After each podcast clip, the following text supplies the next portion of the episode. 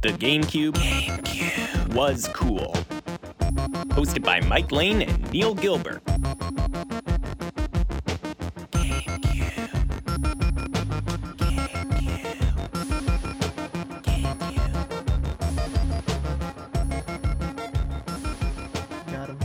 Uh, so I'd like to just start off this episode by saying I have just finished Last of Us Part Two.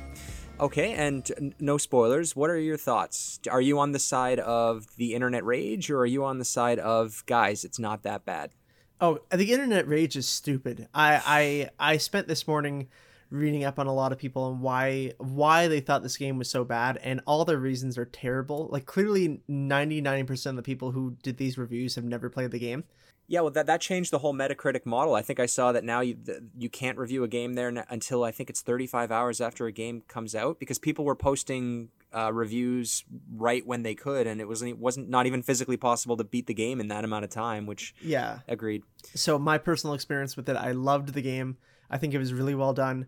I have a lot of critiques of it, but none of them were the same critiques that these people who were like uh, crapping on the game had. So that kind of that was very telling for me. Yeah, I mean, I can't think of a single game where I have zero critiques about, like, other than perhaps Tetris. I think every game has its flaws.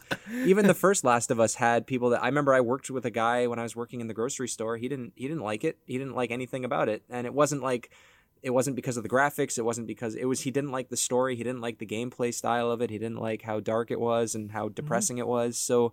Even the first game wasn't unanimously loved. I, I loved the first one. Um, Yeah, me would too. you say this game is about the same in, in your opinion would you like this game as much as the first or do you think it's a little bit worse better Wh- wh- where would you rank it It's it's tough to say. I think it's it ranks about equal to the first one. I would say May, maybe I think the first one will inevitably be higher for me just because obviously uh, that is the first one in the series and it was so special when I played it and I I remember it very vividly and I can't remember my critiques as much obviously because time has passed. yeah i'm sure that we had gripes about it back then too um, Yeah, there's, uh, but it it it kind of it kind of left me satisfied when I started reading the reviews, and I, I sometimes I like when I have a completely different opinion on something than other people in terms of like we both didn't like a part of this, but you didn't like it because of this. I think that's totally fine. yeah Uh, and unfortunately, our society for reviews in terms of movies, games, anything like that, uh, for whatever reason, no one is allowed to have a different opinion.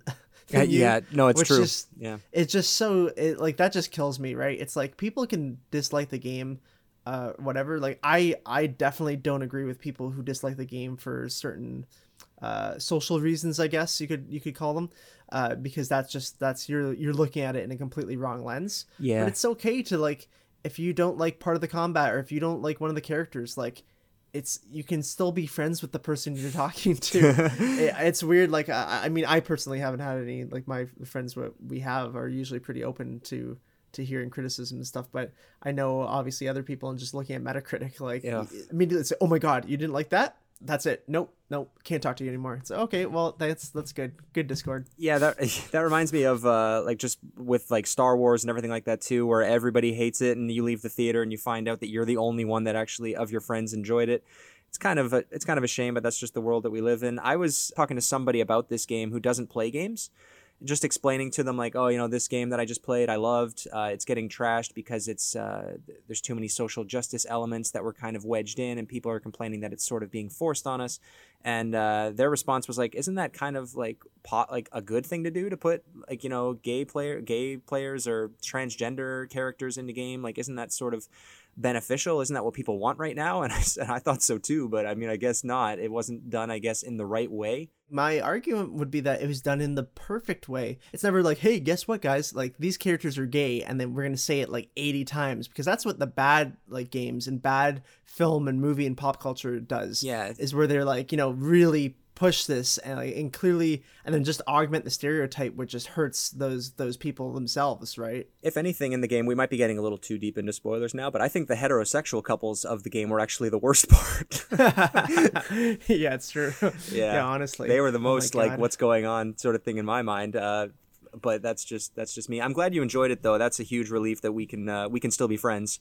uh, and I feel like it's kind of the same thing right now with a game that came out just recently with the new Paper Mario game. I feel like it's getting a similar critique with people complaining about it who haven't yet actually played it. It's just Thousand Year Door fans who haven't actually touched the franchise in the last 20 years and it's being reviewed or it's being critiqued at least by people who haven't even tried it yet. And that's why i'm trying not to i'm trying not to trash it even though i like some of the games after thousand year door. I'm not giving any sort of opinion on that game until i've tried it until i've played it. I haven't bought it yet but i hope i you know can try it either from a friend or from the library or something like that and then have my own opinion. Mm-hmm. i and yeah I, I i'm sure that the combat is not as good as thousand year door but that doesn't mean that the rest of the game has to be terrible. It's it's sort of like uh, one of the games that we're going to talk about uh, later on today. Maybe it's a great game. It might just not be a great classic Paper Mario game, and that's fine. It's okay. exactly. Exactly. Yeah. So. Uh, with that, we just want to uh, say a big thanks to everyone who helped us to get to a thousand downloads. We're super appreciative. Uh, we can't believe we've come this far, and we're at a thousand downloads, Neil. This has got to like cement us as the uh, essential specific GameCube podcast out there. We're definitely the the main dedicated GameCube podcast that's made it to now 13 episodes. Um, mm-hmm. It's pretty cool. I, I didn't think we'd see nearly this success. I was actually listening to one of our, I think it was, I guess, the first episode where I was excited for 20 downloads in one week. and now it's like, hey, we're getting like 40 to 50 downloads a day, which is, it's really cool to see, you know, that, that, that fan, the fan base is growing too. I mean, we're getting more followers on Instagram, starting to uh, interact with other, uh, other podcasters out there like uh, Game Punks and uh, the WT Famicom show. Yeah, they're great. I don't know if, if anyone wants to check them out they also are kind of come from the background where they don't like a lot of video game podcasts because they think that all these gaming podcasts just suck everyone's dick in terms of the industry. so I uh, I really like that about them, and that's one of the inspirations for starting this podcast, um, being something that's not just about saying how everything's great, but uh, you know we're obviously Nintendo fans, but we will you know we'll talk about why we don't like things for Nintendo. We we have no problem doing that. Yeah, actually, the majority of games I don't like, so it's pretty rare for me to like uh, of the 555 GameCube games out there. There's probably 20 that I speak very highly of, and then another 400 that I've never played, and then the remainder are games that I have played and didn't like. So do the math um, so yeah, it's not going to be all positive all the time, and that's that's mm-hmm. kind of the beauty of the show. One more thing before we get into the episode, I just want to say how happy I am. I think we predicted this on the first or second second episode that the band Toronto band Pew Pew Pew would be in Tony Hawk Pro Skater the remake package coming out this fall for PS4 and Xbox One. They announced this week or last week or whenever it was that they will be on the soundtrack, which is phenomenal. Uh, that we predicted that or we said that they should they should do it, and now they are. Hopefully, we can someday get them on an episode for a few seconds to talk about a game of their choice. Yeah, because we will be doing the Tony Hawk episode when the Tony Hawk games come out uh, in early September. So we're fingers crossed we can get PPP on there. Yeah, if anybody out there knows any of the guys from that band, the Toronto local Toronto band, uh, that would be fantastic. But until then, we'll just continue on our little our little merry way, and hopefully we can uh, reach out to them at some point in the in the distant future. Mm-hmm. Yeah. So, ladies and gentlemen, we do promise that this is the GameCube was cool podcast, episode 13. We made it to episode 13, Mike. Uh, for those of you that don't know, our podcast goes live every Thursday. We're on Spotify, Apple Music, Podbean, and we were just added to the iHeartRadio page as well. So you can find us there. We're a completely free podcast, still ad free. No one wants to sponsor us, which is fantastic. No Patreon, no, and nothing like that. Completely free podcast. Um, all we ask is that you maybe share us with your friends, your family, neighbors, enemies, anybody who might like video games uh, or things from the 2000s. If you have memories of playing games at McDonald's, um, we're probably that they're probably our target audience. Uh, we are also on Instagram at the GameCube Pod. So, with uh, this week's episode, we will be talking about three games in particular Star Fox Adventures, Eternal Darkness, and Cubivore. Now, there's, uh, I guess, two different themes of this episode. You can pick whichever one you like. These three games were each N64 games, which were later on ported over to the GameCube. Upresed, um, made or better. say attempted N64 games, uh, games that never came out on the N64. Sure, yeah, they were in development for the N64 either in North America or Japan, um, but they didn't make it due to the fact they were probably at the end of the N64's life cycle, so they were shifted over to a GameCube launch. uh, window. Um, or if you also want to call it, this could be like the cult classic episode, since all three of these games are either low selling and are very sought after. They have a very high fo- high fan base following uh, out there. If you want to, if you bring up either of these games on a chat room, you're probably going to get a very select few, a small group of people who will just absolutely praise these games and talk highly of them uh, especially Cubivore. That game has very low sales, but everybody seems to adore it. We'll get to that uh, in a bit. But to start the episode off, we're going to start with a game or a franchise very near and dear to my heart. This game uh, came out on September 22nd, 2002. That is Star Fox Adventures. It is a GameCube exclusive developed by the great Rare, Rareware Studios, and it was published by Nintendo. Mm-hmm. And we're going to be having our good friend Jed Winters, who's going to be coming on here, and he's going to talk a little bit about Star Fox Adventures. And one of the reasons for having him on here is, uh, well, for one, I played the game, but I, I can't talk too much of it. It's more of a Star Fox is a Neil thing. Neil has always had a. Uh, a love hate, mostly hate relationship with Star Fox Adventures. It's been a difficult uh, 26 years, Mike. Okay, so I, I absolutely adore Star Fox N64, and I think that most Star Fox fans are are with me on that. Uh, that is, no one can argue that any of the other Star Fox games are better than Star Fox 64. That's the first game I played. I rented it from Blockbuster when I was probably five, five or six. I was young, and I got it. That was one of the first games that I got on the N64 uh, for my birthday. I think the following year, and I can quote that game beat for beat and I absolutely love it. I still play it at least once or twice a year. Just you can beat that game in a day easily. it was re-released on the 3DS about uh, in 2012, I think it was, which I played that version to death as well. Since then, the franchise just hasn't grabbed me. I played Star Fox Adventures, I played Star Fox Assault, I played the Star Fox Zero on Wii U, and every single one just was letdown after letdown. So for me, I absolutely adore Star Fox, but I really only like Star Fox 64, and I can appreciate Super Star Fox on the, the Super NES. Mm-hmm. I think it's just called Star Fox, not Super Star Fox. Yeah. But uh, yeah, that that's where I stand with this franchise. Uh, Mike, I guess you pretty much only play. I know you speak very highly of Star Fox Assault, but not so much the others. No, uh, but uh, yeah, I guess like for me, I, I obviously enjoy the original Star Fox, and I played the 64.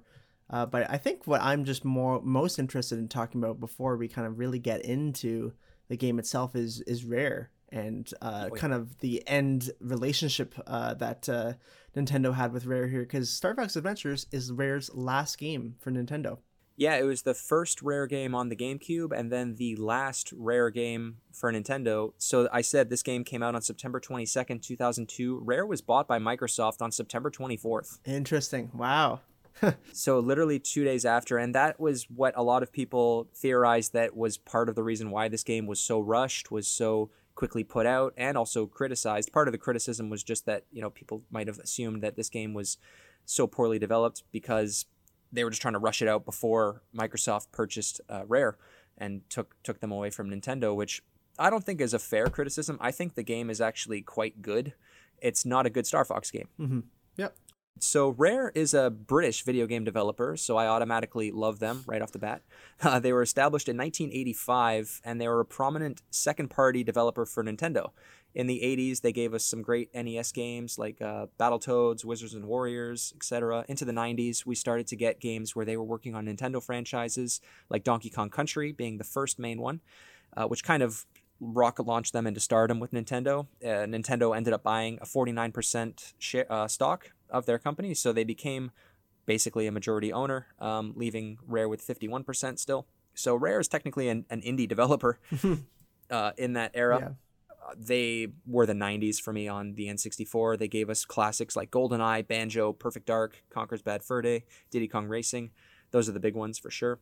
Obviously, just a, a powerhouse developer, which unfortunately Nintendo didn't scoop up when I think they should have. Yeah, interesting that they they were uh, holding forty nine percent of them, and they never decided to actually buy them outright.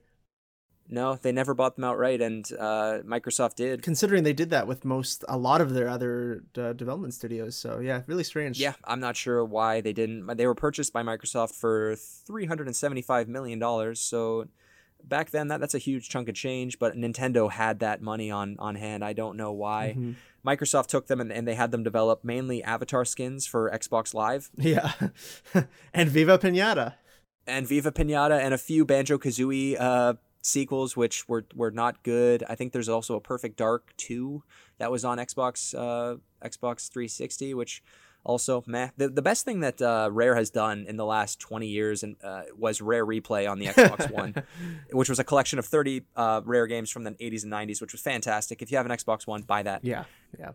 Yeah, so the development of Star Fox Adventures began shortly after Diddy Kong Racing was released in November 97. The original title of this game uh, was Dinosaur Planet. It was intended to be two stories linking together, starring uh, a main Fox character named Saber, who was later on changed to Star Fox, and the female character Crystal, with sidekicks Tricky and Kite, which were also in the final version, as well as another character named Randorn, was who was the father of Saber and the adopted father of Crystal. Hmm.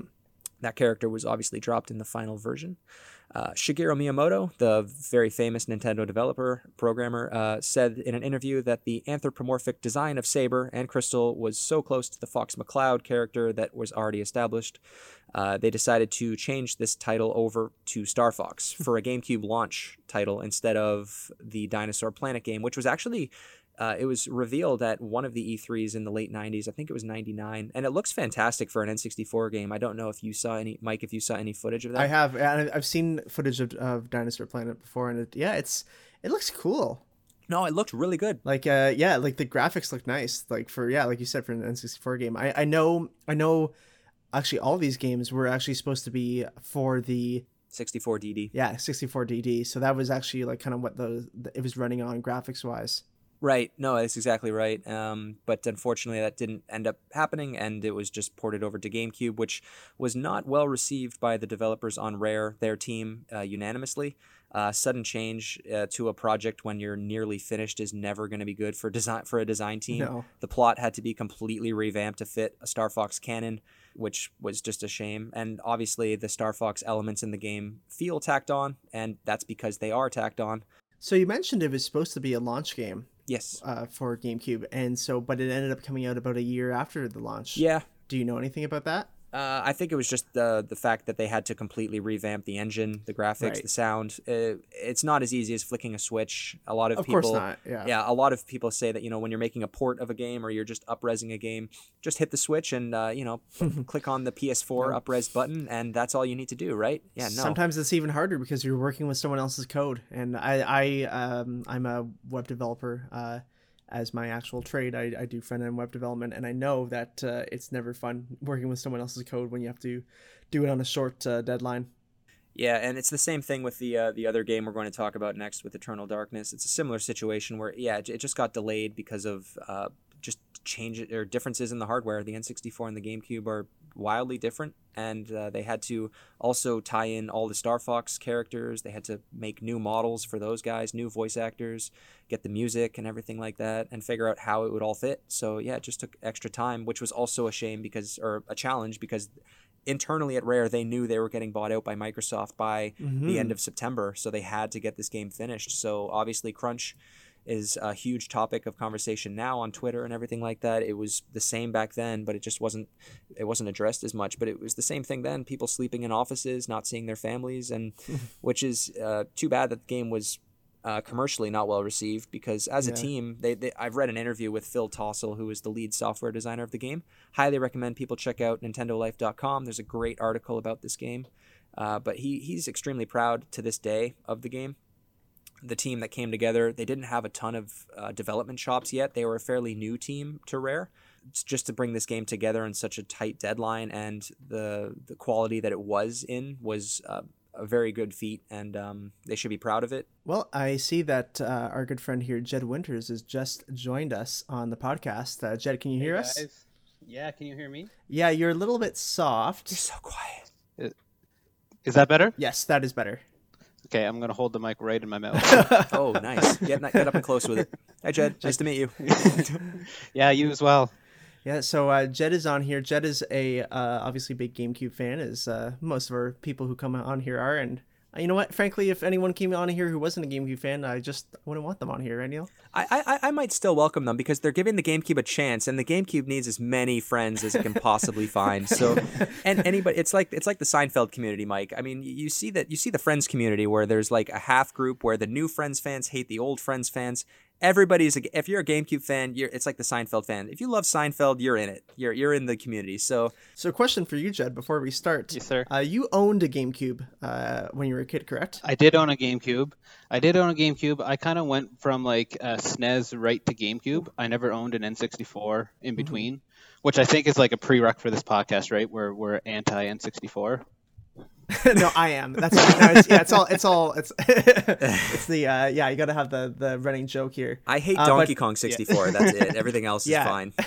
yeah, Neil has some really anger issues with Donkey Kong 64, which t- which is funny because I actually like Donkey Kong 64. It's, uh, it's yeah, we can talk about that another day. That'll be another supplemental podcast. Um, another right. another rare title though. So I know. Yeah, I was thinking that. But uh, yeah, so what? Uh, do you remember what color your GameCube was? It's purple. Oh, very nice. Good. Or Classic purple, like off blue, whatever you want to call that one. indigo Yeah. indigo purple I think was the Indigo, yeah. Yeah. And uh, you had uh, controllers as well. Uh, did you have uh, the collection of different colors for the controllers? I had like the same color controller that came with it, like the same kind of purple, and Yeah. then three little what do you call it, Mad Mad Catz controllers. Oh yeah, those the are for the, those are for your siblings and friends. Pretty much. I still have them. Like I dug my uh, when Mike started this podcast, you well both of you, I dug out my GameCube and started playing again, and one of my four controllers still work, and it's one of the Mad Catz. but like the the A button gets stuck in every time you press it, kind of thing. So it's it's works but doesn't work. Even my licensed GameCube controllers, like the actual ones, one of the controllers, the A button is starting to get a little sticky. But Mad Catz did make some Yeah. quality stuff. Like their their memory cards are actually pretty decent. The controllers, not so much. But hey, if that's all you know, you do you. Yeah, yeah. Better than the ones at game at uh, McDonald's that were like the C stick uh, covering had completely come off, and it was just like a metal Yeah, right? like joystick. Yeah, I don't know who was hitting golf balls off the GameCube controllers in McDonald's, but like those things were beaten to shit. Like I don't know what kids were doing. Uh, it's a whole that's a whole I- another issue. But anyway, Star Fox Adventures. Let's um let's get let's jump right into the gameplay, uh, how, what we thought of it, early memories. So did, did you play this game when it came out back in 2002?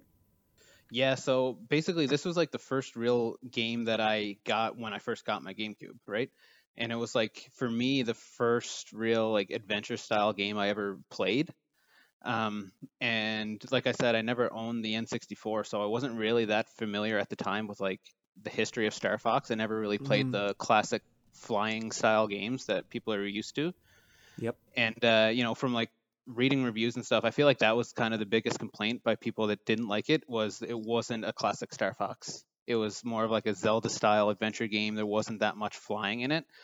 But I mean, that never really mattered to me because I didn't know what I was missing. You know what I mean? Yeah, I get, I'm the opposite where I grew up with Star Fox 64, so the flight missions, the on-rail shooting, the the voice acting, the banter back and forth between Slippy and Falco, that is Star Fox to me and this being such a wild departure from that. It like you said, it's an adventure game, which that should be the the emphasis on adventures in the title, not Star Fox, because the Star Fox portions of the game where the characters are talking in their ship or they're flying around, like eh, that those are the worst parts of the game. If you if you took those out, this is actually a very decent GameCube game. It's beautiful. Like the graphics are probably the best of almost any GameCube game out there in terms of a game look trying to look photorealistic. Like it's not cel shaded like Wind Waker, which I think is still a beautiful game. This game is more like a space game, and it looks lush and and gorgeous, and the music is all great. The voice acting is fine. Like it holds up very well. The combat is a leaves a little bit to be desired though. I I, I found it pretty repetitive. The um using the staff that Fox uses. Yeah, the combat's like all you do is mash A, right? It gets Yeah. really it's very easy and gets repetitive, you're right. Um so you you played the game, you like are familiar with the story and everything? I played most of it. I think I got about halfway through where I just got tired of it. I couldn't get. I, I I I understood it. It got a little bit repetitive. It felt like Ocarina of Time, which isn't a knock against it. I love Ocarina of Time. Um, I don't I don't think that that should be a criticism that the game is too close to Ocarina of Time or Banjo with collecting things. But yeah, just the constant button ma- uh, mashing and the lack of traditional Star Fox levels of flying in your Arwing. I just I, I gave it up. But uh, yeah, unfortunately, I I watched the final boss fight on YouTube. yeah, the final boss fight is is kind of relatively disappointing because like the whole story mode, you're chasing this guy General Scales, who's supposed to be the main bad guy, and then you line up to fight him at the end, and then this other guy comes in. I think his name was Andross, and says, Yes. "Scales, I don't need you anymore. Fox is going to fight me instead." You don't even get to fight this guy that you've been chasing the whole time. Yeah, like they just kind of wedged Andross, who's the main villain in Star Fox 1 and Star Fox 64, into the very end of this game. He, you're just about to fight this dinosaur guy, and then Andross's voice says, Yeah, I, Scales, you're no longer na- required. Fox goes up and then fights Andross randomly, just like in Star Wars, how they randomly brought back Palpatine. What a name Mhm. too, General Scales. Oh, it's terrible. And now I guess so that was obviously uh, ported over from the, the dinosaur planet uh, Yeah. aspect Yeah. of the game. Yeah, clearly uh, meant to be the bad guy for Saber and Crystal before Fox was brought in in replacing Saber. But I will say, as a compliment to the game, this is the probably the best version of Andross in any Star Fox game. Um, he Just a floating head. well, he's always a floating head with hands. That He's always a floating. head. always, yeah, Oh, he's okay. never had a body, or maybe he did, but in every game that you fight him, uh, he's always just a head in this Ah. in the sky.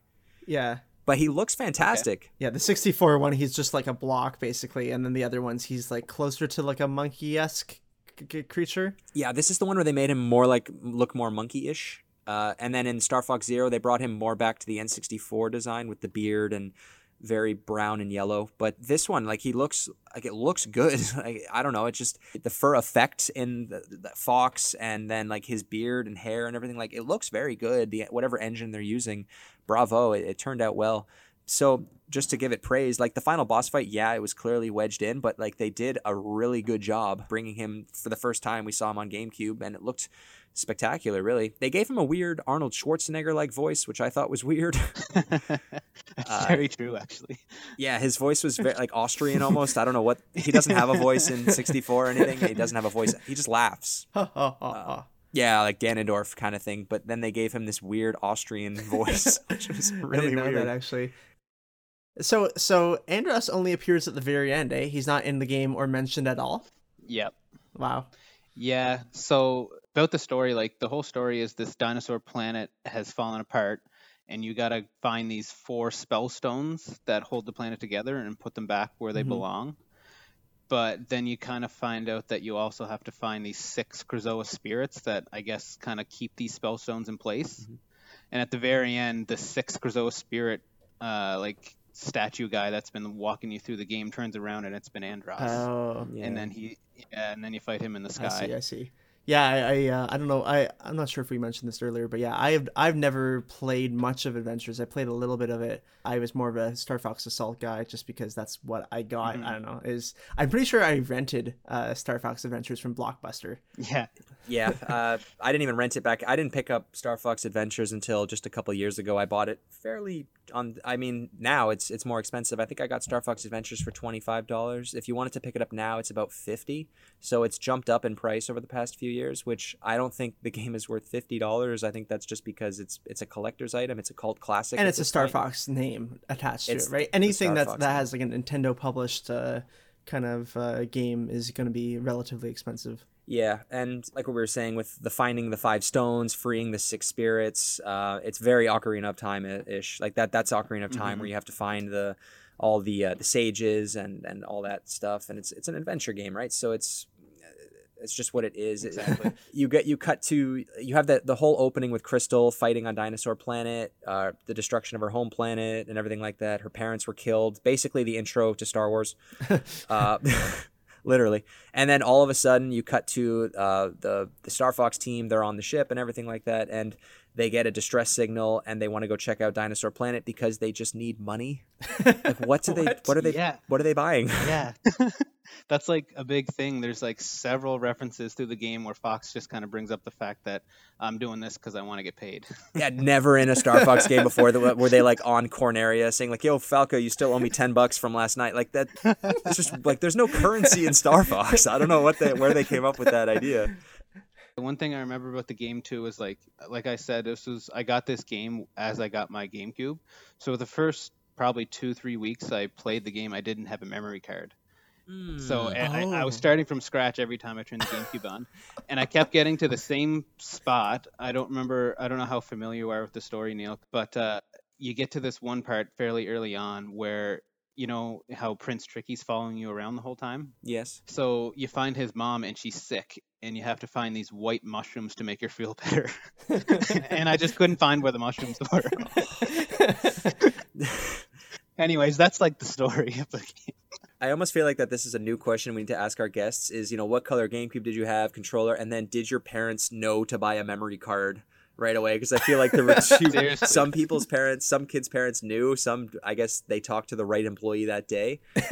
but uh, Jed, the way that you were playing the game, though, like restarting it every time with no memory, that's how traditional Star Fox games are played. You can't save. So every time you started up the game on N64, you started at level one but the game wasn't as long as Star Fox Adventures. I think Star Fox Adventures is like a 25 to 30 hour game, whereas the original Star Fox games, I think you can you can go from start to finish depending on the route you take in about 4 hours. yeah, they're Yeah. really short. Okay.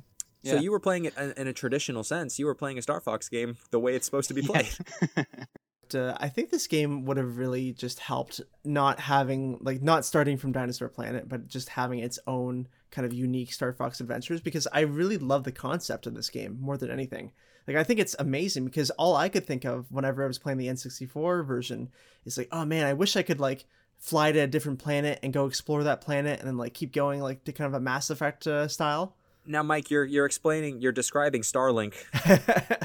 yeah, well, And- that's uh, but see, that's that's another one where where Star Fox gets tacked on and gets wedged in. You, you're speaking you're speaking my language right now. It's another it was another situation where it could have been cool, but it was clearly an Insomniac game that was Star Fox was tacked on at the last second. And yeah, this was like like Jed when Mike said that you were coming on this week. He told me a few weeks ago that you were coming on to to defend the game. This was back when I absolutely despised this game, thinking it's horrible. It's one of the worst GameCube games ever made. But Yeah. the last week or two that I've been doing research, going back to replay it, I completely changed my opinion on it, and I actually think it's a good game. So I have no Yeah. huge criticisms to say. I think it really it just opened my opinion up to just think like think about the game. Is the game itself good? Not necessarily comparing it to what came Mhm. before.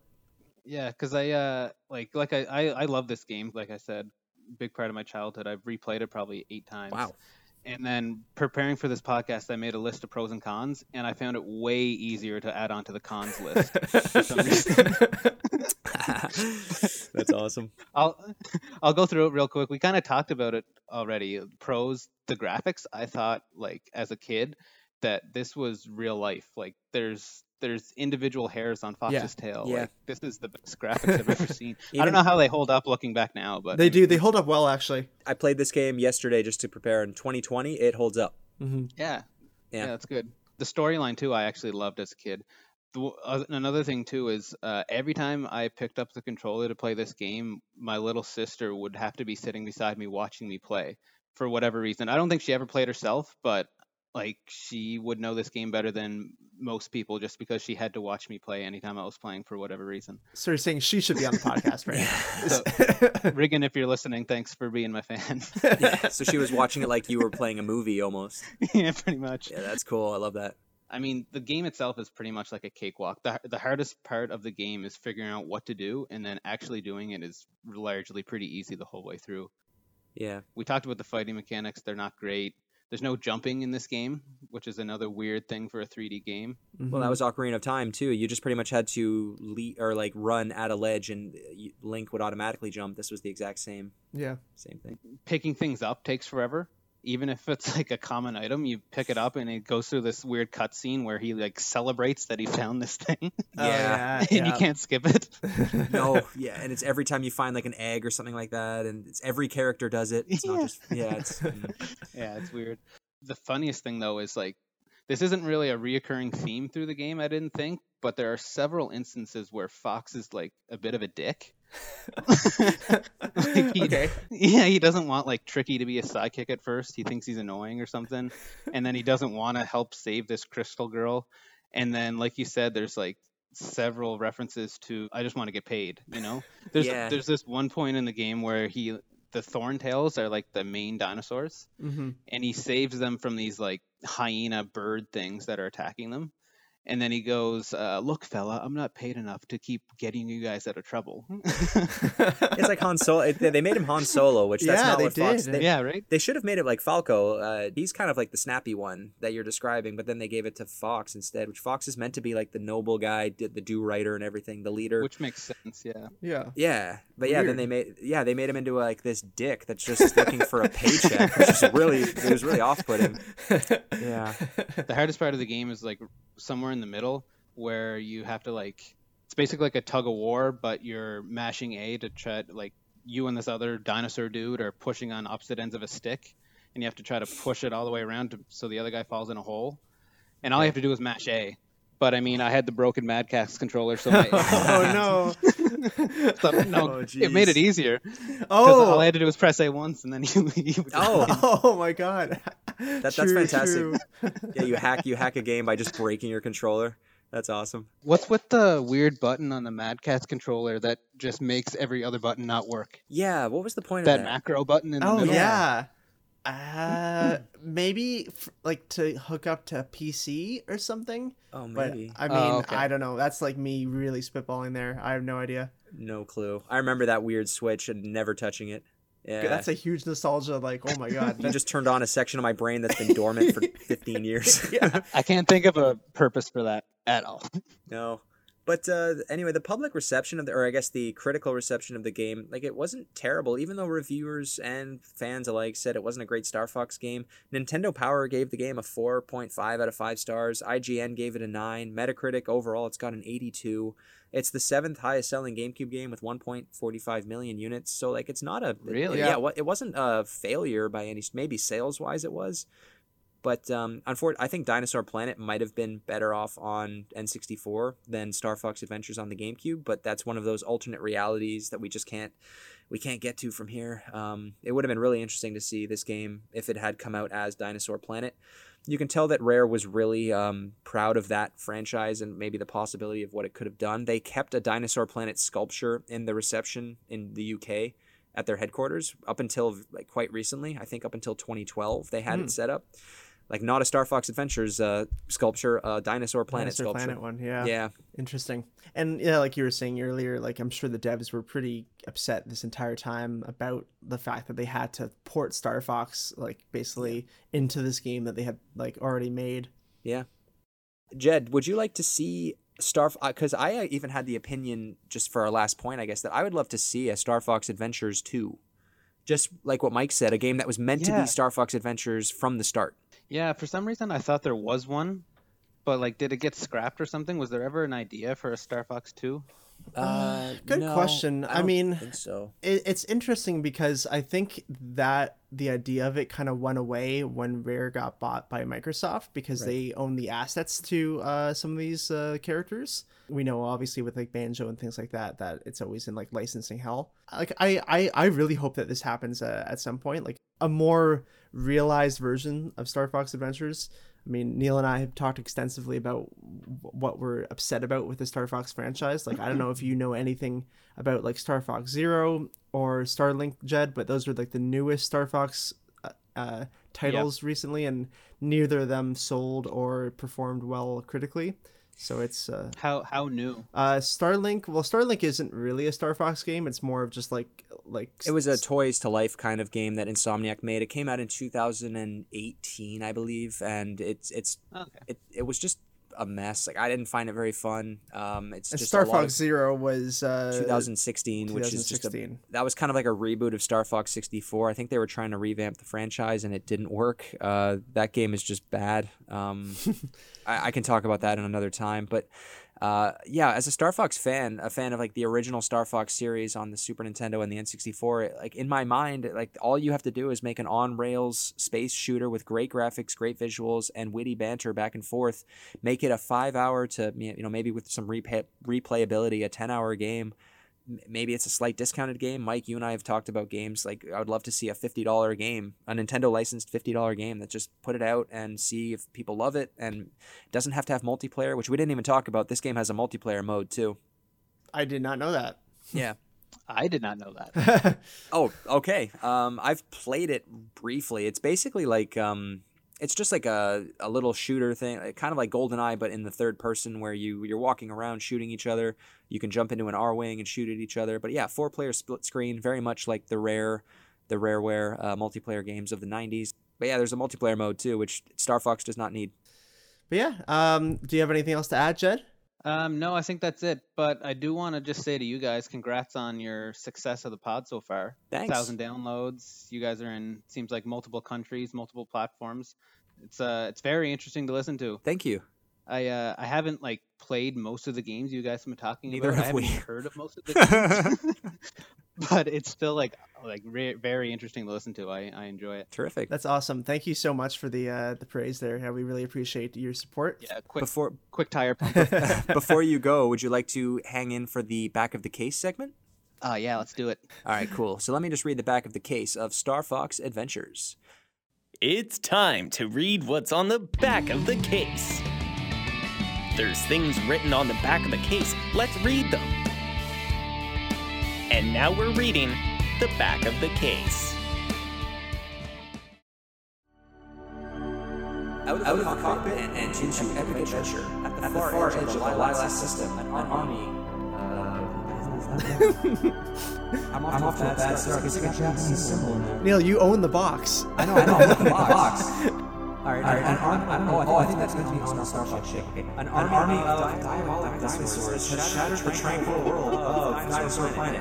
The future looks bleak until Fox McCloud enters the fray. For the first time in his legendary career, Fox leads his army to battle enemies hand to hand with an enchanted staff of untold powers. In the biggest challenge in Team Star Fox's history, he'll wield weapons and magic against massive bosses, fly Arwing missions, and explore vast prehistoric lands. He'll need all the help he can get from old teammates. Slippy and Peppy and all new allies. like Prince Tricky and Mysterious Crystal. The balance of power shifts evermore to the evil general scales, and Fox Hunt is on.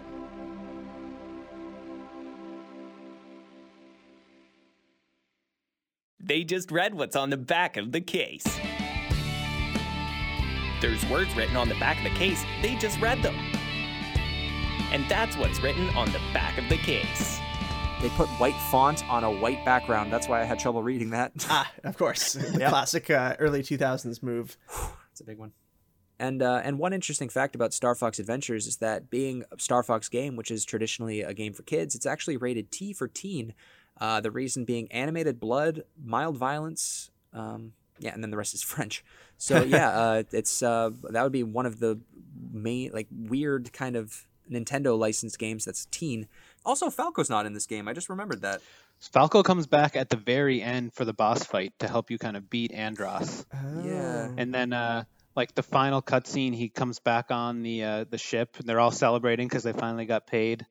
And then and then and then Crystal, who Fox just saved, comes on the ship too, and she's like she's she's giving Fox some thirsty looks too. There's like a there's like a theme in the game where every time they see each other, they're like, oh, they're she's pretty good looking.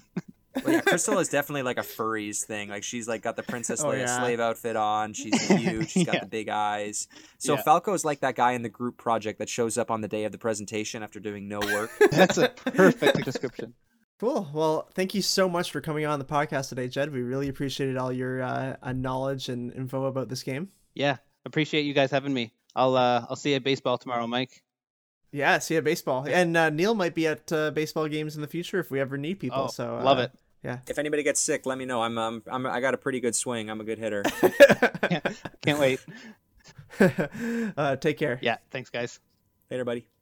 That was good. I think we covered that game very well, if I do say so myself. I think we covered it excellently. Let's let's move right along uh, to uh, Eternal Darkness, which was uh, released on June 23rd, 2002, Developed by Silicon Knights, published by Nintendo. This is another GameCube exclusive. all three of these games will be GameCube exclusive. Yeah. Just to point point that out. Yeah, definitely. I mean, sometimes games that were GameCube meant to be GameCube exclusives, like the Capcom Five, later on were not GameCube exclusive, and they always are. Like all these games are still GameCube exclusive. You can't play any of these games on new consoles. Yeah. Yeah, it's true. which is also probably you were mentioning uh, licensing hell with Star Fox Adventures being a rare published or developed game. Yeah. Probably the same thing goes for Eternal Darkness, which uh, was developed Silicon Knights. I have a little bit of info on them as a developer. If you want, I can touch on touch on that before we get into the game itself. Sure. Cool. So Silicon Knights, they're actually a Canadian, uh, Ontario of all places, development team. Oh, they're wow. In Saint, yeah, St. Catharines, Ontario. Cool. Love it. Yeah. Uh, founded in 1992 by Denis Dyack. Other games that some people might recognize Too Human, which was on, I think, PS3 and Xbox 360. Uh, Metal Gear Solid Twin Snakes, which is a remake of the first Metal Gear game, also a GameCube exclusive. And then X Men Destiny, which is one of the many, many, many X Men games that we got in the mid 2000s. Yeah. Oh my god. So many X Men games. They also collaborated with a bunch of academic institutes in their career, including McMaster University, the Art Gallery of Hamilton, and Mohawk College, which are all places near Mike and I. Yeah, in Hamilton. Yeah. But unfortunately, Silicon Knights, they're not actually around anymore. They declared, they filed for bankruptcy in 2014 after a uh, lawsuits with uh, Epic Games over an Unreal Engine deal. Unfortunately, Epic won that deal, which after that, the, the company kind of spiraled. Silicon Knights folded in 2014 while they were in business, we uh, luckily got Eternal Darkness, which is a very big cult classic, not a survival horror game, but uh, they classify this game as a psychological thriller game. Even though it gets compared all the time to Resident Evil, which is just a survival horror game, uh, and Yeah. I think that's a rightful uh, comparison. It's it's very similar to Resident Evil in just every aspect of it. The graphics, the gameplay, the music, the camera, like it's it Puzzle feels puzzle very much- solving elements. Puzzles, yeah. It's got a little bit more of a um, a H.P. Lovecraftian kind of vibe to it with the supernatural. It's not really zombies. There's not as much shooting. Like it's not like you have limited ammo. Um, it's funny because they uh, Silicon Knights actually kind of trashed Resident Evil in an IGN interview. They called they called Resident Evil with B movie horror plots, which I mean this game kind of has B movie horror plots as well, yeah. which it ended up with. Eh, a little kind of fun fact here if you get the Canadian version of Eternal Darkness, you'll actually get a little maple leaf on the left side that says developed in Canada, which is uh, just kind of cool. I don't know if I ha- I have a you have my copy of Eternal Darkness right now. I lent it to I you. know. you. I have to look. go take a look at it. I don't know. I think I bought mine a few years ago while it was still relatively affordable. Can't remember if I said this game is about a hundred bucks now on eBay if, if you're looking for it. No, yours is uh, American copy. but that's uh, that's kind of cool. I didn't know that. Yeah. Um, like the other games we're talking about, this was also an N64 game. Early builds can be seen if you can go back in time to E E3 1999. And this was another, it looked like a very well done N- late N64 game with voice acting and everything, which is not common in N64 games. Just like Star Fox Adventures, it was uh, it was ported to the GameCube. But when you port a game from one console to the next, you have to make completely new assets, new character models, new lighting lighting mechanics, um, combat mechanics, everything like that. So this game got delayed and delayed again to the point where it was released basically four years later than it probably should have. Yeah. Uh, another reason for the delay of the game was uh, unfortunately the events on September 11th caused uh, obviously a huge issue with Middle Eastern iconography, which the game originally had in it. There was some Middle Eastern uh, settings which had to be completely scrapped or at least changed. Um, characters had to be removed. Interesting. Yeah, um, so that that didn't help either. Obviously, that set many things back, which included this game. Uh, I think the most interesting thing about this game is the uh, in the gameplay. There's the sanity meter, which I don't know, Mike. Have you played much of this game, or was it just like when we played it the other day? I, I played it before uh, a long time ago, but uh, playing it again the other day uh, brought back a couple memories, but mostly just brought back Resident Evil memories. Yeah, no, for sure. Um, so yeah, so that that's kind of why I think this game differs from Resident Evil is just the fourth wall breaking with the sanity meter. You play as twelve different characters throughout the game, which span over two thousand years, depending on, I guess, the generation you're in. Uh, you explore uh, settings including Persia, Cambodia, France, and then Rhode Island. Uh, you have this book, which is called uh, the, what, the Tomb of Eternal Darkness, which is um, basically like this spell book, which is bound with human skin and bone. And uh, every time your character touches this book, automatically these demons sort of come out of nowhere. And uh, if any of these demons see you, it affects or decreases the level of your sanity meter. And as your sanity decreases, uh, the weird things in the game happen. Now, this is a spoiler if you haven't already played this game. Sorry, but uh, It's 18 yeah, years had later. yeah, come you've on. had your chance.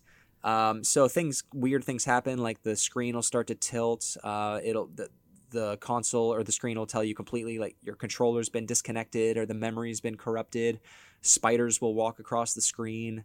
Uh, just ran, sometimes your character will come into a room and their head is missing, or you're a zombie yourself, like you look like one of the demon characters, and you have to basically get back your sanity to kind of return the game back to normal, which is a really cool uh, mechanic, which has only, I think, been done in this game. Nintendo holds a patent for what's considered the sanity meter, so I think this might be one of the only games that has something like this. Yeah, that's interesting. There are there are other games that are similar-ish to that, but uh, none that are exactly that. Like the, I can think of maybe Demon Souls with the world meter and how the world will change based on how many times you've died. Oh, okay. Uh, but uh, like that's like the first thing that would come to my mind, but it's obviously not exactly that. So I was thinking of actually Until Dawn, with um, not so much in the gameplay, but with the cutscene, um, with the famous uh, the psychiatrist scene. oh yeah, I almost thought about that when I was Yeah. thinking of this, but it's not not really the same. Like there's nothing like you know the your system's been corrupt or anything like that. It's more just like weird things screwing with your mind, kind of fourth wall breaking. But it's not like a sanity meter that that happens in the game regardless. Yeah. You could you could arguably play this game with almost none of these things happening if you're really good at it. So it's Mm-hmm. it's got a bit of a randomness to it. Yeah, it's a really kind of I I- I find it almost for me I it's a very story heavy game and I find it a little bit hard to follow, but that's just me. That was my opinion when I played it the first time around. I picked it up in 2014 and I remember not really knowing exactly what's happening. I know that there are these supernatural forces that are trying to destroy the earth and all of mankind and it's up to you to kind of stop them. so Cabin in the Woods. Cab, yeah, almost like Cabin in the Woods. Yeah, exactly. Like you know these two millennia of uh, generations of people uh, passing down the book, and there's also uh, some magic elements. You um, you collect certain symbols, runes, I think they were called, and then you can cast spells, which uh, they improve your health, they fix your weapons, and uh, help solve puzzles and things like that. So there's also that element of the game, which kind of makes it a little bit different from Resident Evil. It it is definitely like different from Resident Evil in that sense, and and honestly, a very ambitious game for the time. I, I know there's been a lot of attempts by the actual game's uh, director to make a uh, a sequel or spiritual successor or something to go along with this game in uh, like in 2020 or beyond because the game's ideas and the way that they can be presented are obviously so much more uh, in tune to uh, today's like technology. It would be really really cool to see this game come back in a way because it obviously it's like fun to play on GameCube, but it is definitely dated. It feels dated. The graphics are not the best. I'm, I'm sure the gameplay was great in 2002, but the gameplay is just kind of lacking in 2020. And I think there is a huge market for this, especially now. You have so many of these kind of games out, and this is a pretty unique spin on like the the horror, psychological, like uh, action adventure aspect. So Yeah, we saw a huge resurgence of these types of games, like the psychological kind of terror games with uh, like Amnesia and um, what Outlast, Slenderman. That was kind of like in the mid 2010s when like Twitch was really taking off. People were playing those types of games. That's when I think Mhm. this game really could have come back. And you were saying there were uh, there there were crowdfunded attempts, two of them, to make a spiritual successor. They were calling it Shadow of the Eternals. It failed twice in 2013 and 14. There were talks of a sequel to be made in the 2000s, but this company, being Silicon Knights, they um they had an issue pumping out games at a good clip. Um, they, they had a just. It seems like that there was a lot going on behind the scenes with just yeah, turning intent into reality, which is a shame because I think maybe this game might not have been, uh, you know, a huge Call of Duty level numbers every year, but it could have been a pretty cool ongoing series that maybe comes out once per generation if if Nintendo put some money behind it, which they did back in the GameCube days. They were trying to attract that mature audience, which Mhm. Eternal Darkness being one of the it's a Nintendo licensed game or Nintendo published game. It's rated M for mature, which there are very few Nintendo published games rated M. Yeah, yeah. So this is definitely a unique one on that in that sense, and uh, and Eternal Darkness has still quite a big fan base. I always see people posting about this. I always hear about people talking about Eternal Darkness and how much they love it. Uh, and uh, it definitely has like there there is a fan base out there, and I I'm confident that we will see another Eternal Darkness game or a spiritual successor uh, at some point in the future. Yeah, if they keep talk, if they keep trying, I think eventually maybe they will. It's just I feel like other horror games are coming out and kind of stealing its lunch. Like Resident Evil got big again. There, there's just I, other but I think that helps though. I think that helps uh, to you know like uh, maybe a crowdfunding campaign in 2021 will be more successful because of Resident Evil 8 coming out and the remasters and stuff like that and or who knows maybe, an Maybe. Eternal Darkness remaster comes out at some point but that would be uh, that would be excellent. I just don't know. It would have to be a Nintendo published game because Nintendo owns the unless you change the the the sanity effect of the game, which is what the game made it popular and it continues to be popular today is that sanity meter which Nintendo has so they would have to be involved in some way Yeah, I kind of thought point. I kind of thought that it would be cool as being a, almost like a phone game because the, with people being so attached to their phones it would be really weird if like you're playing a game on your phone and then you think you're getting a text or you're getting a call and you're actually not just stuff like that oh that would be neat yeah, screwing with you with like your battery dying or you're losing reception, something like that. Uh, Hmm. Because everyone's so back back in the day, you know, when you see your your TV video screen changing to something else, that screwed with your mind. But today, like maybe people don't know what that even means anymore. yeah Uh, like controllers disconnecting, maybe, but it's just so uncommon these days. Though those were all common issues with video games back then. Was I the know, input right? settings being screwed up. Like that's just not a thing anymore. But with the phones and our portable devices, I think that that would be something that this game maybe computers, but that's Yeah. more for like a PC audience. Anyway, uh, I hope that we see a sequel too, but I just don't know what that would look like. Um, well I have the box here so I can read the back of the case Sure, I have it too here on my screen, but you go. You go ahead. I'll let you take this one. Is it real or is it in your head? Prepare for an epic psychological thriller where nothing is as it seems. As you delve deeper into the dark designs of an ancient evil, you'll have to fight to save your character's sanity and your own. Okay, so Uh, rated M for blood and gore good. violence. This game being a first of its kind, being what it is with all you know, it's such a weird story with again, like I said, two thousand years of characters, twelve characters. You're going from Cambodia to Persia to Rhode Island. You need to have way more on the back of the case than that. I mean, I know that there's more in. I, I mean, they do like there. It's just like small things underneath Yeah, each one, right? But I'm not going to read. No, those that. are under the screenshots. I mean, yeah, Yeah. it kind of describes the sanity meter of the game, which was the huge selling point, but it doesn't tell you anything else about the game. No, it's not a good back of the case. No, it's a bad back of the case. Great box art on the front, though. I will say, I love the box art of Eternal Darkness. It's really cool. It is very cool. Yeah, it's very very unique. Yeah, to describe it, it's like tombs, and there's like a white light in the middle, and then there's planets aligning. It's a really cool cover. Yeah. make a, it actually might make a decent Netflix series, but anyway. actually, that's actually probably where it should go. Netflix. I take back what I say about a phone game. Make it a Netflix series. there you go. All right, moving right along to the last game on the docket for today, which is Cubivore: Survival of the Fittest. Yes, yes. So Cubivore was supposed to be an N64 game called Animal. Oh my God, where is Animal? Leader. Animal Leader. Animal. Leader was the original name of this game. Uh, Cubivore ended up being released though on the GameCube uh, on November 5th, 2002 in North America. Developer was Intelligent Systems, which people will know them now as being the main developer on Fire Emblem, Paper Mario, and WarioWare. They also were developer of Melee. Of Melee as well, yes, of course. Um, and then the publisher in North America was Atlus. In Japan, it was Nintendo. Overall, the game is fairly average on Metacritic. It's got about a 71 out of 100. Uh, I, I don't know a heck of a lot about this game. I've obviously never played it. This game will cost about. I, I found a few copies on eBay. They ranged anywhere from 400 to 600 dollars, depending on the uh, the uh, the quality of the case, the condition, if it had the manual, scratches, and things like that. Which is that's the most expensive game now. I think we've talked about on the show. Yeah, this is number one so far, and it's going to be tough to beat, but I think there'll be a couple that'll be close. But uh, think so. Cubivore is known as usually is known as one of the most expensive games, not just for GameCube, but for uh, any console. Really, very very expensive game, very very difficult to find.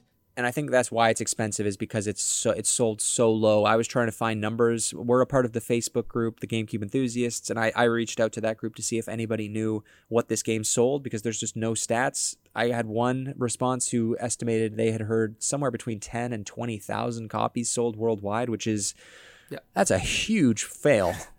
So I actually uh, also did some research on my own, and you are correct. So the number that I got to for most of the people who talked about it, who are pretty big into the Nintendo community and uh, and have knowledge in the last 25 years of Nintendo sales. Uh, they all said about 10,000 units Wow. uh, sold.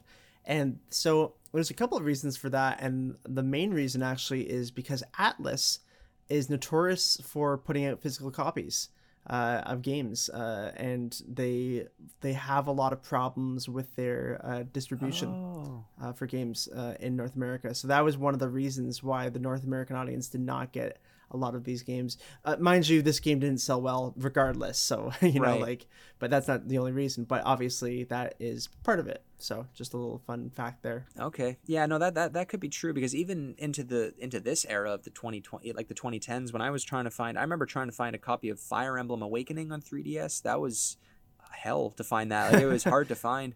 Paper Mhm. Mario is also somewhat hard to find sometimes, but it's it's relatively easy. WarioWare, same thing. Yeah, I guess Yeah. that, that kind of lines up pretty well with what you're saying. yeah just that's what i i kind of stumbled across uh, researching so i i know obviously you've talked a lot for star fox adventures in eternal darkness but i actually know a lot about this game Because you own it. oh my god i wish i actually so i i i a friend of a friend owns this game and when i first saw it on this list when we were going through all these games like well, all the games for the gamecube i should say i saw Cubivore and i was like why do i know this game why do i know this game and then you said oh it's that really expensive game Yeah, yeah, it's just yeah, that's how you describe it. and then I, I kind of like clicked. I was like, oh, I know someone who bought this at an auction, an actual auction, and they bought War for I think probably about two hundred dollars uh, at the time. I forget exactly how much, but um, yeah, nowadays crazy to see that it goes for about four to five hundred, six hundred dollars even. I'd be surprised to see if this game ever goes back down. Like I love to see the game prices of games kind of they do eventually plateau and decline a little bit, but I don't think you'll ever see this game for twenty dollars at a video game store. So I'm sure everyone's wondering what is this game? Uh, like, Sure. why is does this game exist? So this game is kind of like Darwinism as a game, as as you could call it. The subtitle of this game is Survival of the Fittest, and basically your job is you start as this kind of cube creature, and it is technically a pig, although it doesn't really look like a pig.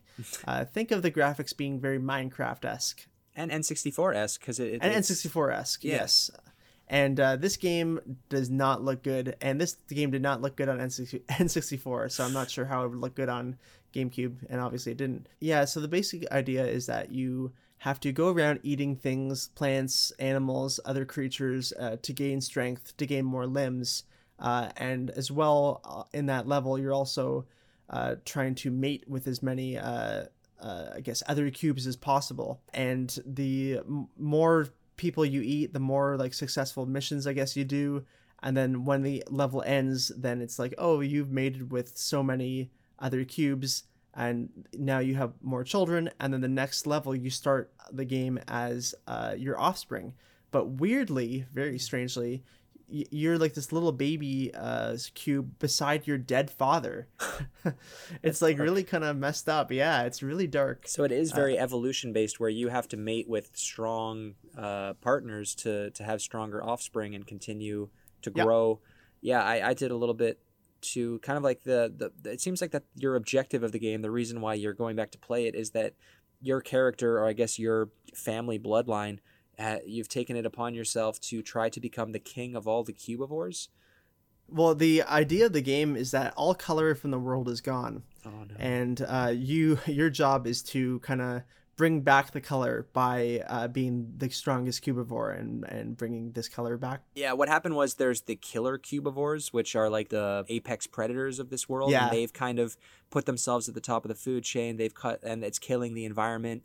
Uh, the animals are all dying, the plants are dying, which is why all the color's gone. I think that that's what what happened yes, thank you. Yeah, Yeah, no no problem. I, I I kind of like the simplicity of it. I think it's a great sort of almost like an educational game on evolution and and fight for survival and things like that. The uh, the weaker and the stronger uh, animals or cubivores, if you will, are all based on the color that they are. Like the yellow ones are, are slow, but their attack is high. So like those are like the horses, the zebras, the hippos. There's red, which are jumper. They can jump, but their attack is low, like birds. Blue has high attack, low defense, like frogs and snakes. Purple, uh, animals that can turn fast, like rabbits or monkeys. Uh, gray are like runners, like dogs, wolves. Again, they have a lower attack. uh, lower attack than yellow, rather. So you kind of have that hierarchy of hmm in the animal kingdom uh, represented with colors, and obviously everything is cubes. Yeah, there's a bit of a, a bit of a like strategy Yeah. that actually goes behind this game. Like the, the concept of the game is actually quite interesting and well done. Uh, you know, and you know, with this said, this game was developed by Nintendo, and uh, so it is a Nintendo original IP, which I don't think a lot of people talk about. No. that this is one of the forgotten uh, Nintendo IPs, and this is something that is super rare. That I I, I looked I I couldn't think of anything that uh, was with it, but you might be able to correct me. So I believe that this is the only game that was developed by Nintendo but not published by them, at least in North America. Yeah, it was, it was published by Nintendo in Japan. Yes, because uh, I guess it wasn't as weird for them, but here in North America, it was uh, it was tested as uh, being a very strange game. So Nintendo actually didn't want their name on it, even though they developed it. So that's why Atlus published it instead. Yeah, I'm trying to think. That's a good, actually, a weekly, maybe the, on the next episode, on episode 14, we'll try and come back with another video game that was developed by Nintendo but not published by Nintendo. But yeah, just just very strange because if you're a first party company, you know, when you develop something, you would normally want to publish it because you want to put your name behind it, like obviously, right? So very very strange. Um, but uh, we'll we'll do some research and come back next to the next episode. I was trying to find if Cubivore appears at all in anything else after this game, or you know if it, if it's popped its head up anywhere else as like a reference, and it was a collectible trophy named Alpha in Melee. Yeah, so that was the one of the creatures that's like the panda esque creature Okay. in uh, in Cubivore, and it says a creature in an imaginary cubist world where the survival of the fittest is the rule. Hmm. And at the bottom of the trophy, it says future release. Oh, okay, that's cool. Yeah, because uh, technically when Melee came out, uh, Cubivore wasn't out yet. Right. Cubivore came out uh, about a year after uh, Melee, even though it was developed before, which is kind of funny. Yeah, it was uh, one of uh, 18 canceled 64 DD games. So Mhm. it was supposed to be a 64 DD game, but uh, of course, never came out. Yeah, there were obviously were quite a few of those 64 DD games. Some of them just never came out anywhere. Uh, some of them were smaller, and the big three are Dinosaur Planet, Eternal Darkness, and Cubivore, which is why Right. we're talking about them. Yeah. Um, and uh, there's also a great uh, IGN article from 2002 called Gone to the GameCube, which highlights all the cancellation uh, games that were canceled and shifted N64 games to the GameCube. If you want to read more there, there's they cover Dinosaur Planet, Eternal Darkness, Animal Leader, which is Cubivore, and Animal Forest, which we'll be talking about in a later Yes. episode, which is Animal Crossing, but we'll save that for later. Um, A lot of animal. Uh, it seems like a big animal uh, kick here. You know, all kind of tied together with that. I'm glad that they didn't go with Animal Leader and Animal Forest. That would have been really bad. Uh, also, fun little facts here. Uh, the game design of Cubivore was led by uh, Gento Matsumoto, Okay. uh, and he is famous for being a close friend and advisor to uh, Miyamoto uh, during their early years at uh, Nintendo. And so he was also a developer at Nintendo in those days. Oh, okay. Yeah, Cubivore didn't quite take off the same way as uh, Miyamoto's franchises did. Also, uh, I just wanted to bring out the fact, too, that, like, how is this game E rated?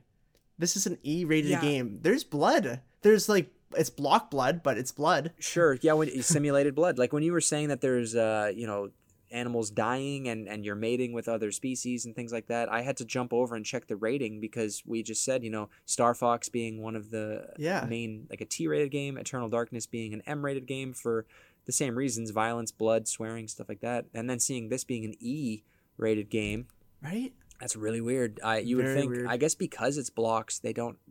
It does say suggestive themes and violence, and then it says rated E for everyone. I know, right? it's really funny. Yeah. Yeah, how does how does Smash get a teen rating and this gets an E? That's and what Star I Fox say. Adventures is T, and this is E. I would, yeah, it's it's kind of brutal to be honest. It's a pretty brutal game. Yeah, like it. The character on the front, it's a, I guess it's a what a goat kind of thing. It's got horns. I thought it was just supposed to be like a dragon. Every time I look at it, I see a dragon, but then I also like look at it closer, and it, I, I don't know because of the teeth. Like it looks like a snake, but then it's got goat horns. I don't know. I guess because you can crossbreed with other species to make yourself more powerful. it's um, It's definitely one of the most uh, unique covers uh, as well, and I love how you know you often have quotes on the covers of movies or uh, GameCube uh, game or just games, uh, video games in general that'll say you know it's like five out of five or uh, it's like one of the Yeah, best yeah. games of the year. Uh, the quote on this one is uh, one of the most bizarre video games ever created. Dot dot dot. IGN. yeah uh, i mean people some people are looking for bizarre games right? Just weird things and this is one of those games. This would be a great indie game that you pick up for 5.99 on a whim on the eShop. But yeah I, I, I concur that this is definitely one of the most bizarre video games ever created still. Yep. Yep. Uh, time to read the back of the case. here we go. Cubivore eat or be eaten. Assume the role of an animal on its early in its early stages of evolutionary development as your animal instincts take over you will boldly traverse hostile environments and savagely stalk your prey to assert your place in the animal chain of power. Will you have what it takes to become the new king of the beasts? That's a good write-up. Yeah, it's it's actually pretty much like that's what the game is. So Yeah. good job. Good yeah, job, d- Cubivore. definitely. And I love the idea of the game, like you said, like leveling up your your your bloodline by mating properly and, and eating the right things. It's just the, the the graphics of the game are just so elementary that if they just kind of took a bit more time to polish that, maybe come out with Cubivore two with a little bit more umph to the game, maybe make it a little bit more, I don't know, pleasing to watch. It might have a it might have a better chance, but.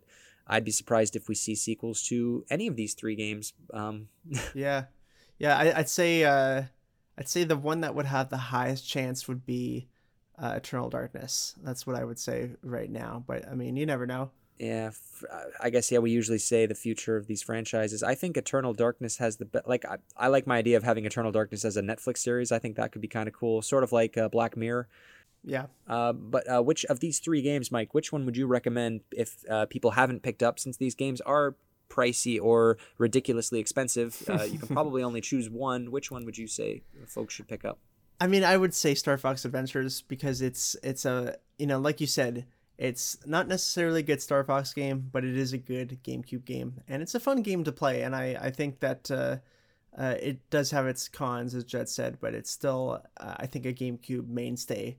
You know, everyone knows of this game, and everyone will associate it with the GameCube for better or for worse. So I think if you're you know getting a game GameCube collection going, Star Fox Adventures is a must. I can't believe I'm saying this, but I agree. I think Star Fox Adventures of the three is the game to pick up. If you had asked me this two or three weeks ago, I probably would have said Eternal Darkness, but I think Star Fox Adventures is a good game. I don't think it's a, it's not as bad as I thought it was a few weeks ago.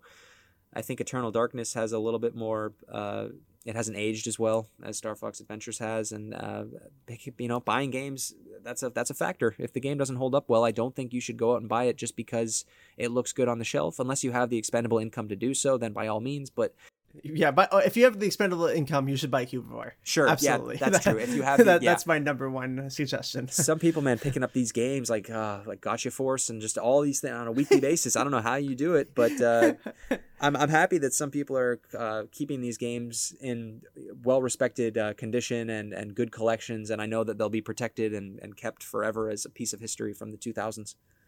Mhm. yeah, it's nice to see. But yeah, definitely not a knock on Eternal Darkness or Cubivore. Uh, I think Eternal Darkness is a great game and has its own place. But uh, yeah, just for me, Star Fox Adventures. Yep, I would say so too. So, uh, did you want to close out this episode and let the uh, folks know what they can expect next week? Yes. So next week is episode 13.5. That's right. We are Final Fantasy people now, uh, or uh, Kingdom Hearts, whatever you want to Weebs, we're weebs now.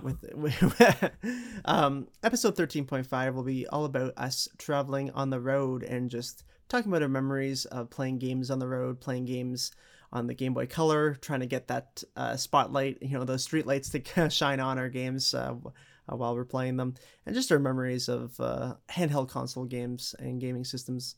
And it's uh, it's gonna be kind of fun. It's kind of like a side quest, a side mission almost for us. So it's not really gonna be part of the main series of uh It's an adventures game. It's an adventures episode. yeah, it's an adventures episode. yeah, because uh, uh, and the reason we're, we're doing this is Neil and I are going to the cottage next week, so we're going to be cut away from society. So we wanted to put something out, obviously, while we're uh, hanging out on the boat. And uh, yeah, Cool. Well, uh, we look forward to that episode, and uh, when we come back, we'll be right back in it with uh, some more classic GameCube games, and we'll be back on track. Yes, episode fourteen will be about uh, burnout and racing games. So if Yeah. you're if you're really looking forward to that, that's what you have to look forward to. Is uh, episode fourteen will be all about racing. Yep. Cool. Well, without further ado, uh, everyone, take care and uh, We'll see you later.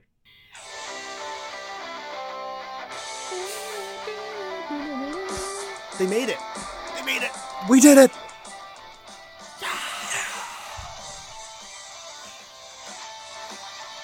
It's great. okay, cool.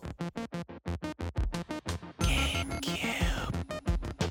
Over 600 games you've never heard of. GameCube. The product of what happens when you think inside the box. GameCube.